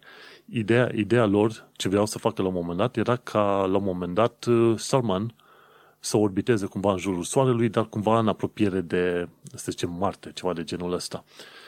Nu merge, așa că în câteva milioane de ani o să cadă în soare. Dar, nu, până atunci o să avem timp să construim un muzeu, să zicem, direct în spațiu, într-un milion de ani. Poate o să-l prindem și o să-l aducem înapoi pe pământ. Da, ceva de genul ăsta. Și tot legat de spațiu, uite că cei de la Wired au scris un articol destul de lung despre noua misiune NASA de a aduce o femeie și un bărbat pe lună. Se numește Artemis. Ci că undeva până pe la jumătatea decade asta, 20, prin 2024 ar vrea să trimită în spațiu un bărbat și o femeie pe lună, NASA. Și mie mi se pare că va fi foarte posibil să facă treaba asta, pentru că gândește-te, deja chinezii au vizitat luna de vreo câteva ori, japonezii la fel, indienii cred că au trimis și ei o sondă pe lună și așa că la un moment dat NASA începe să se simte ca omul bătrân din cameră, ca să zicem așa, și începe să reînvie proiecte vechi și de ce nu? O să trimită prin proiectul Artemis un bărbat și o femeie pe lună, undeva prin 2024. Tehnologia există, voință trebuie să mai fie, știi? Da, le ținem pumnii. Vreau să zic și eu, să pot zice că am luat parte la o aselenizare în cursul vieții mele, mai ales în ziua de azi când există atâta tehnologie și camere HD, să vedem cum arată luna în high definition. Că imaginile alea de prin anii 60, de la nenea Neil Armstrong, nu prea mai sunt actuale. Avem imagini în high definition făcute de curând, mi se pare e roverul U2, care Nu, m-ai înțeles greșit. Eu vreau să facă cineva o poză, nu mă interesează un rover, că așa îmi iau și eu un obiectiv scump și fac o poză la lună. Vreau un om, asta vrem să acolo. Nu, dar vreau să zic de roverul care deja este aselenizat, adică e deja pe lună, direct, știi?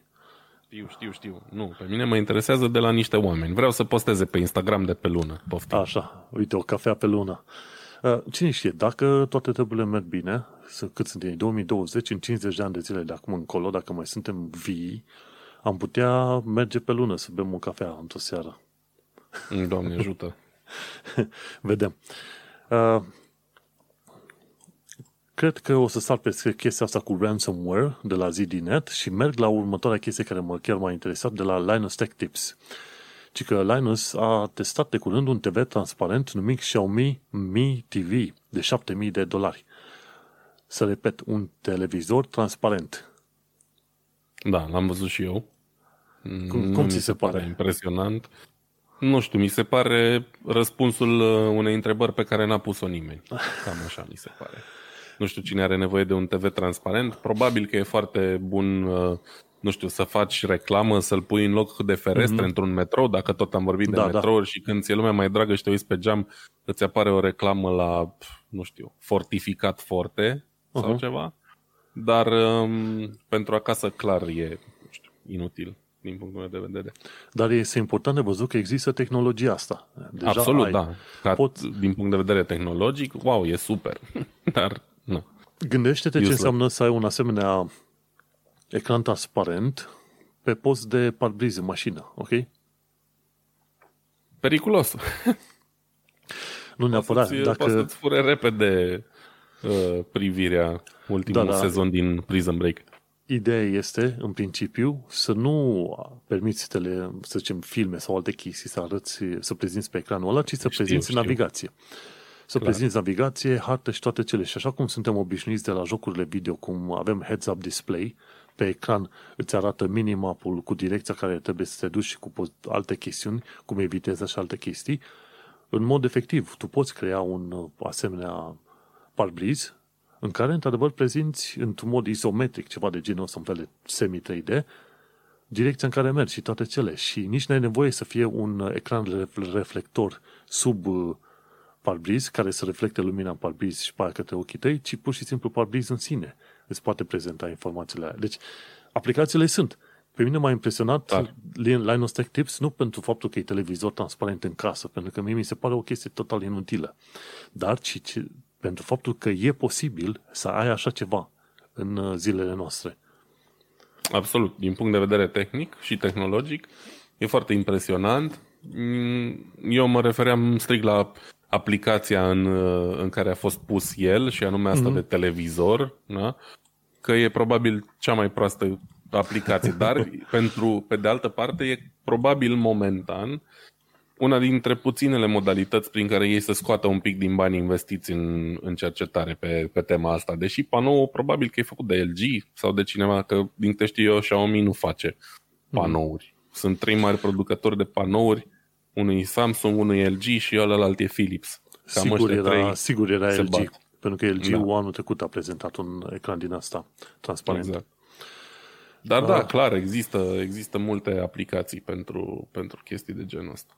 Așa că gândește-te, ca oameni care am trăit în perioada televizoarelor cu tub vidat. Nu știu dacă ai luat o piatră să arunci în televizorul cu tub vidat.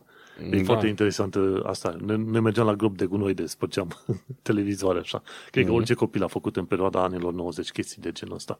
Deci se merge la tubul ăla vidat, la un ecran care e gros cât un deget și să mai fie și transparent. Noi am trecut prin perioade extraordinare din punct de vedere al tehnologiei. Absolut. Ia zi-mi și mie de știrea de la Western Digital. Cum ți se pare? 18 terabits. Vezi că nu te aud. Scuze, eram pe mut. Este ceva deosebit.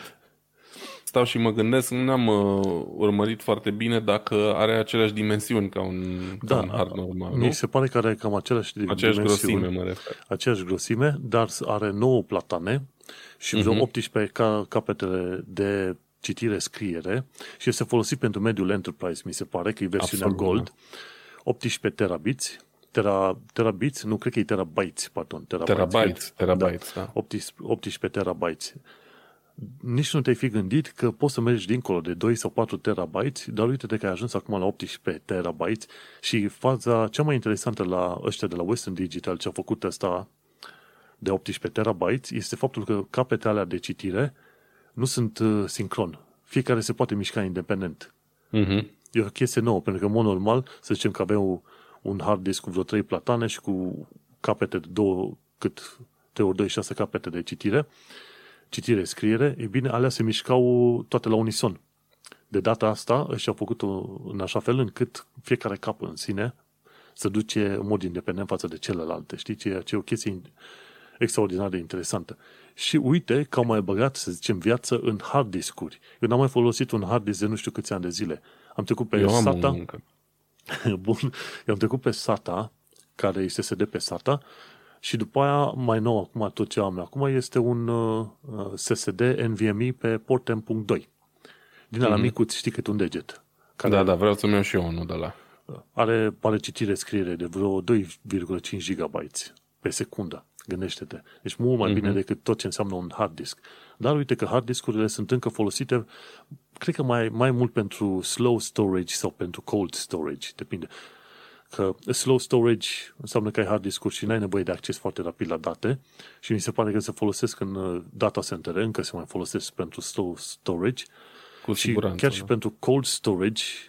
Teoretic le-ai puse pe hard discuri, dar hard discurile sunt puse pe un sertar undeva deoparte. Și mai e un alt sistem de stocare, încă e pe benzi din alea magnetice pentru cryo storage, așa cum îl numesc ăștia de la Amazon. O chestiune în care durează vreo 24 de ore, 48 de ore ca să-ți iei datele înapoi. Când ne plăti pentru un fel de cryo storage, pentru termen lung de 50 de ani, 20 de ani, față de alea. Da, benzile sunt în continuare cele mai reliable pentru stocare pe termen lung, cumva. Da. Dar 18 tera. Nu știu sigur dacă vreau să cumpăr, dar e important că se poate. Acum 10 ani, când nu exista Netflix și toate filmele le vedeam luate de pe file list, cred că aș fi omorât pentru un hard de 18 tera.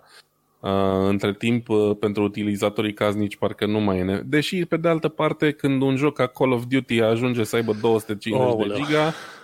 Când am văzut chestia asta, m-am uitat, zic... Na. Nu știu pe ce lume trăiesc cu oamenii aia. Parcă ar fi bun un hard de 18 tera. Și chestia asta cu capete de citire-scriere care se mișcă independent e foarte bună pentru că atunci ai șanse mult mai mici să trebuiască să arunci hardul ăla la gunoi în momentul în care, nu știu, ai o problemă mecanică în el, știi? Sau să pierzi toate datele sau mai știu eu ce. Adică în momentul în care ai un crash sau un head crash sau cum îi zice, când îți gârie un scratch, capul ăla... discul, poate reușești să salvezi din 9 discuri 8, să zicem. La 18 tera pui multă informație în pericol să bagi 18 tera într-un singur hard. Evident că toate soluțiile astea profesionale sunt configurate în RAID 0, toate felurile alea și ai backup-uri mereu, dar da, e foarte tare, ce pot să zic. Hai să mergem puțin mai departe, că uite că ne întindem destul de mult. Pentru cine este interesat să aibă acces la, cum îi zice, publicații științifice gratuit, să intre pe site-ul Sci-Hub. E pe sci-hub.tw.tw. Ce face Sci-Hub-ul ăsta? Are o colecție de, cred că, minim 1 milion de studii științifice. În mod normal, dacă vrei să ai acces la studii științifice, trebuie să plătești vreo 30 sau 40 de dolari pentru fiecare studiu științific de la reviste gen Nature sau Elsevier sau ce știu ce alte publicații din astea sunt, știi? Și se pare că, într-un mod interesant, până în anii 1920-1930, publicațiile științifice erau gratuite cel puțin pentru universități. Puteai să te abonezi și primeai gratuit acces acolo. Acum, inclusiv universitățile trebuie să plătească foarte, foarte mulți bani ca să ai acces la studiile alea științifice. Și mi se pare că este o femeie din Kazahstan care s-a enervat și a zis: auzi mă, dar fiindcă toată planeta poate beneficia de pe urma studiilor științifice prezentate public și gratuit, eu fac chestia asta. Și atunci am făcut 1 milion de studii științifice pe platforma Sci-Hub. Și... Da, e foarte bine să avem acces la informație de bună calitate, gratuit, cât mai mult. Chiar dacă eu sau tu nu găsim neapărat ceva util acolo, cu siguranță cineva se va putea folosi de chestiile la un moment dat. Numai faptul că ai acces la informație liberă, uite cum e pe internet în principiu, asta duce la, să zicem, promovarea tehnologiei, științei, informației și a societății în genere, știi? Așa că a făcut foarte bine. Deși e o chestie ilegală, teoretic, Sci-Hub e o chestie foarte bună. Hai să continuăm cu o recomandare de carte și o chestie faină de la Microsoft VR. Ci că ăștia de la Archive.org au avut de curând o ședință din asta cu câțiva oameni interesați de internet. Dacă știi, Archive.org ei se ocupă de Wayback Machine, de proiectul ăla de istoria internetului, ci că au stocat vreo 5 miliarde de website-uri zeci de mii de filme și tot felul de cărți și studii științifice, ceva de genul ăsta. Bun, și cei de la Archive.org au spus că e posibil ca firmele online care vând reclame online să facă parte dintr-o bulă nou-nouță, știi? Și chiar acolo îl prezentau pe Tim Huang, care a scris o carte numită Subprime Attention Crisis. Și în cartea aia pe care am cumpărat-o și o să o citesc cu prima ocazie, în cartea aia se povestește despre, cum îi zice, modul în care industria asta de reclame online umflă tot felul de statistici și informații și practic se ocupă de o șarlatanie generală. Nu e prima oară când aud o părere de genul ăsta, și anume faptul că nu se văd diferențe mari între a crea o reclamă personalizată și a crea o reclamă generică, știi? Ci că la nivel de interacțiuni sunt aproape pe aceeași direcție, aproape, nu chiar. Și atunci abia aștept să citesc cartea asta numită Subprime Attention Crisis, scrisă de Tim Huang. Ce pot să spun eu despre subiectul ăsta este că eu nici măcar atunci când primesc reclame care mi s-ar potrivi, nu dau click pe ele din principiu. Pentru că au devenit atât de multe și de agasante încât nu vreau să cumpăr prin reclamele alea. Na. Da. Și cu siguranță ca mine sunt mulți. Exact, exact. Apoi am ajuns să mă obișnuiesc și să ignor reclamele. Nici măcar nu știu ce reclamă în fața mea. Deja recunosc faptul că e o reclamă și trec repede de ea. Nici măcar nu știu ce culoare are. Am notat în lista noastră de subiecte de discutat și poate o să facem în curând chiar o mică discuție pe chestia asta. Eu, în tentativa de a elimina cât mai multe dintre ele, mi-am făcut un mic server pe un Raspberry Pi, un DNS care are ca scop să înghită multe dintre reclamele astea, să nu le mai lase să ajungă pe PC. Am pus în funcțiune recent, nu mai avut acum câțiva ani, dar că era un model mai vechi și acum mi-am adus aminte de funcționalitatea asta și am zis, ce să mai pun în funcțiune. Din păcate, s-au șmecherit și s-au prins de toate lucrurile astea și e din ce mai greu să scap de anumite tipuri de reclame. De exemplu, cele de la YouTube sunt aproape imposibil de eliminat, dar cu toate astea, pe multe site-uri care se și încărcau mai greu din cauza că erau pline ochi de reclame, am scăpat de ele, știi? Și asta mă bucură pentru că am o experiență mult mai ok de citit un site. Mai sunt anumite site-uri, nu vreau să zic ce le-aș face oamenilor care au inventat reclamele video care își dau autoplay cu sunet când intri pe site. Foarte, foarte urât. Deci aia mi se pare josnic de-a dreptul. Uite-te că eu am extensia Ghostery pentru Chrome și chiar face muncă bună. Blochează o mulțime de reclame și mă liniștește. Care este treaba? Exact. Sunt de acord cu reclamele. Vreau ca oamenii să fie ajutați, dar când te bagi pe un site și ai un pop-up, îl închizi, mai deschid două, îl închizi pe alea, mai sunt încă trei și pe aia reclamă peste tot și nu știu unde e conținutul, în cazul ăla nu-mi pare rău să folosesc Ghostery care să blocheze toate reclamele. Am avut și eu adblock și încă l-am, de fapt, dar partea mișto cu un server DNS de genul ăsta e că dacă ai un router în care poți alege tu DNS-ul pe care vrei să-l folosești, poți să le blochezi pe toată rețeaua și atunci nu o să le mai ai nici pe telefon, nici pe Smart TV cu puțin noroc și așa mai departe. Știi, le elimin cumva din toată rețeaua și asta vreau eu acum la asta lucrez momentan. Trebuie să-mi explici mai precis cum funcționează ca să știi și eu cum păcălești reclamele. Clar, după ce îl pun în funcțiune o să explic un pic cum funcționează chestia asta și dacă avem prieteni ascultători care vor să-și prindă un pic urechile într-un Raspberry Pi, poate să încerce și chestia asta. Pi-hole se numește. Pi-hole, am auzit de Pi-hole și m-am apucat Da. Bun. Ultima chestie. Terminăm într-o notă pozitivă, ca să zic așa. Microsoft VR, nu știu dacă ai văzut filmul ăsta, Haptic Pivot. Da, l-am văzut. Și este o chestiune cu care probabil m-aș putea învăța. Pentru că, efectiv, ai ecranul de VR peste ochi și ai o mănușă specială, dar de mănușa aia e prins un motoraș care, la un moment dat, când e vorba să prinzi obiecte în mână, motorașul respectiv pivotează și îți aduce un fel de mingiuță de plastic ceva, ți-o pune în mână, ca și cum ai prinde ceva. Și este foarte interesant. Bine, deocamdată motorașul e foarte gălăgios. Dacă ar fi într-adevăr să folosești sistemul ăla, ar fi problematic. Dar ca idee, știi, chestia asta, Haptic Pivot, Ideea e să ai la un moment dat o mănușă și să ai un fel de feedback. Când prinzi un lucru, să zici că îl simți în mână, că e tare, ceva de genul ăsta, știi? Cred că soluția lor nu este tocmai ingenioasă. Mă gândesc că mai util ar fi la un moment dat să reușești să creezi mănuși în așa fel încât pe partea interioară să se întărească, știi? Să facă un fel de straturi în alea.